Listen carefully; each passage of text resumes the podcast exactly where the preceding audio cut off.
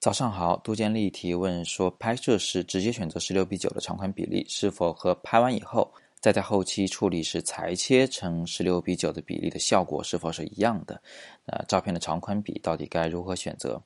首先呢，每种相机都有自己天生的一种长宽比例，使用这种天生的长宽比例拍照时，它们能够充分的利用所有的像素构成影像。幺三五的胶片相机、数码的全画幅相机和 APS-C 画幅相机呢，天生的长宽比例为三比二。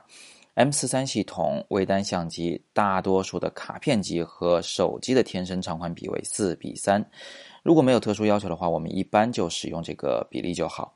但是呢，有人很喜欢别的比例怎么办？选择其他比例的时候，相机就会裁切掉画面的某些区域。比如使用原本长宽比三比二的单反相机，却选择了十六比九的长宽比的时候，相机就会裁切掉照片的上下区域，让照片显得更扁长一些。所以答案很明显了。在拍摄前，在相机中选择十六比九的比例，和之后再在电脑中裁切照片的结果其实是一样的，而且呢都会抛弃一部分像素，损失一部分像素。不过您使用的如果是 RAW 格式照片的话，在后期时您仍然可以还原相机的原始尺寸，那些部分呢并没有被真正的丢弃。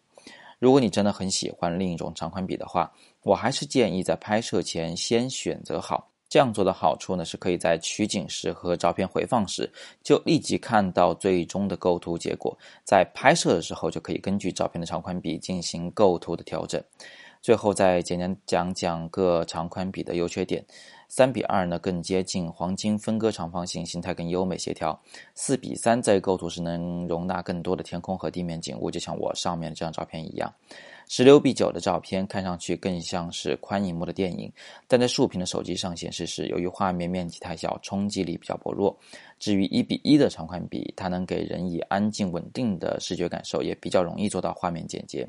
到底选择哪一个，可以视自己的喜好而定。不过，我不建议大家频繁的修改照片的长宽比，一来成天改来改去，结果呢只能是没有一个擅长的，没有一个熟悉的。就像有的摄影爱好者手里的相机总是换来换去，从来就没有用好过真正的好片子，也没见过几张。二来呢，同一组照片的画面比例应当保持一致，否则只会让观众徒增疑惑。